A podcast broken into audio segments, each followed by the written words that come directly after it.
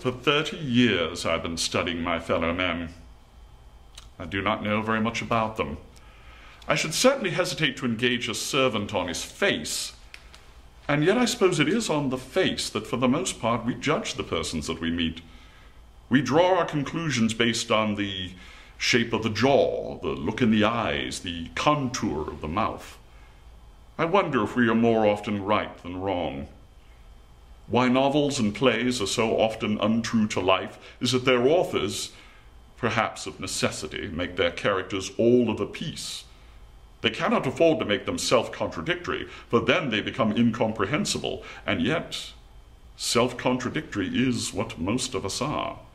We are all a haphazard bundle of inconsistent qualities. I shrug my shoulders when people tell me that their first impressions of a person are always right. I think they must have small insight or great vanity. For my part, I find that the longer I know people, the more they puzzle me. My oldest friends are just those of whom I can say, I don't know the first thing about them. These recollections have occurred to me because I read in the morning paper that Edward Burton had died at Kobe. He was a merchant and he had been in business in Japan for many years. I knew him very little, but he interested me because he once gave me a great surprise. Unless I had heard the story from his own lips, I should never have believed him capable of such an action. It was more startling because both in appearance and manner he suggested a very definite type. Here, if ever, was a man all of a piece. He was a tiny little fellow, not much more than five feet four in height, very slender, with white hair, a red face much wrinkled, and blue eyes. I suppose he was about sixty when I knew him. He was always neatly and quietly dressed in accordance with his age and station. Though his offices were in Kobe, Burton often came down to Yokohama. I happened to be spending a few days there waiting for a ship and was introduced to him at the British Club. We played bridge together. He played a good game, and a generous one. He did not talk very much either then or after when we were having drinks, but what he said was sensible. He had a quiet, dry humor. He seemed to be popular at the club, and later, after he had gone, they all described him as one of the best. It just so happened that we were both staying at the Grand Hotel, and the next day he asked me to dine with him. I met his wife, fat, elderly, and smiling, and his two daughters. It was evidently a united and affectionate family.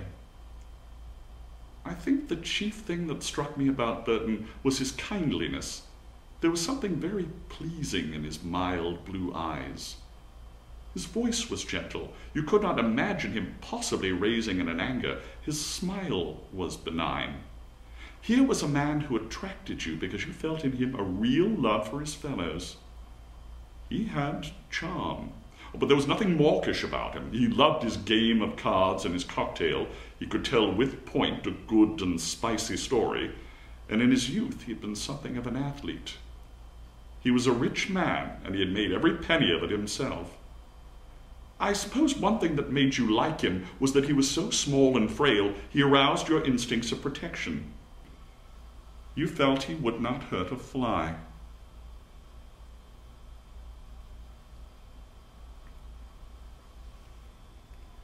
One afternoon, I was sitting in the lounge at the Grand Hotel. Burton came into the lounge presently and seated himself in the chair next to mine. What do you say to a little drink? he said. He clapped his hands for a boy and ordered two gin fizzes. As the boy brought the drinks, a man passed along the street outside and, seeing me, waved his hand. Oh, do you know Turner? said Burton as I nodded a greeting. Uh, yes, I was introduced to him at the club. I'm told he's a debt collector. Yes, I believe he is. We have a good many here. He plays bridge well. They generally do. There was a fellow here last year, oddly enough, a namesake of mine, who was the best bridge player I ever met. I don't suppose you ever ran into him in London. Lenny Burton, he called himself. I'm told he belonged to some very good clubs. No, I don't believe I recall the name. He was quite a remarkable player. He seemed to have an instinct about the cards. It was uncanny. He was in Kobe for some time. I, I used to play with him a lot.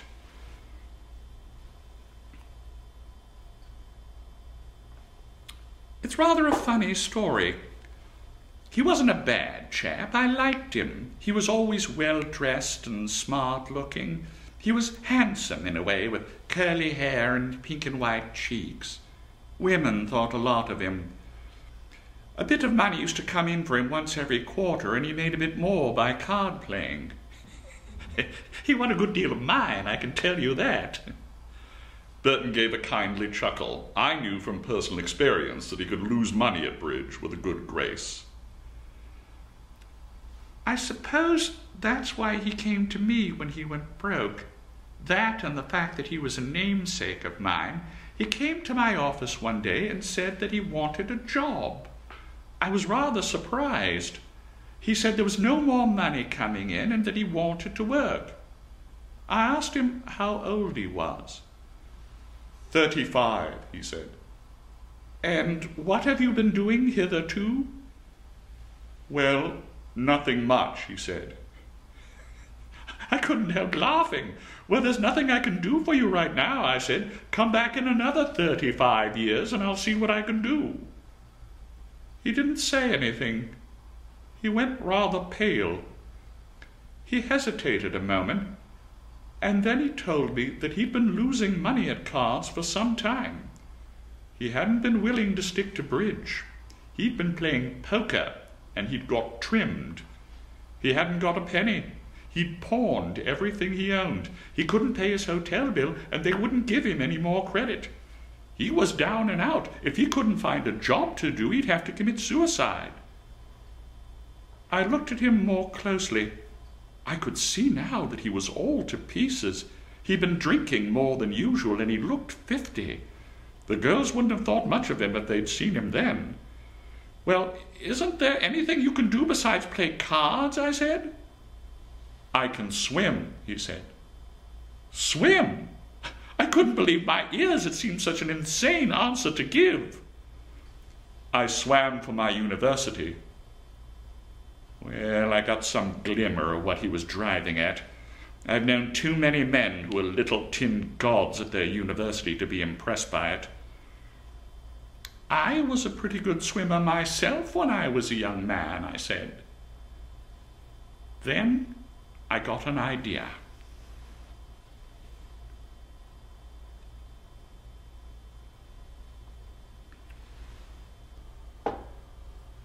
Pausing in his story, Burton turned to me. Do you know Kobe? he said. Uh, no, I passed through it once, but I only spent a night there. Oh, then you don't know the Shioya Club. When I was a young man, I swam from there round the beacon and ended up at the Creek of Tarumi. It's over three miles and rather difficult on account of the currents round the beacon.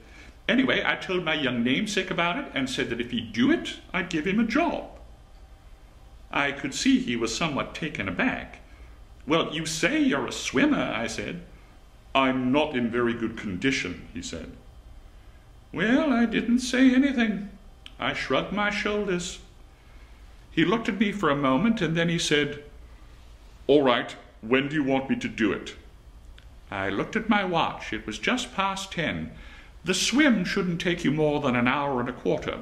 I'll drive round the creek to meet you at about uh, half past twelve. I'll take you to the club to change, and then we'll have lunch together. Done, he said.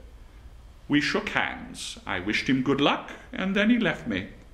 I had rather a lot of work to do that morning, and only just managed to make it to the creek at Tarumi at half past twelve.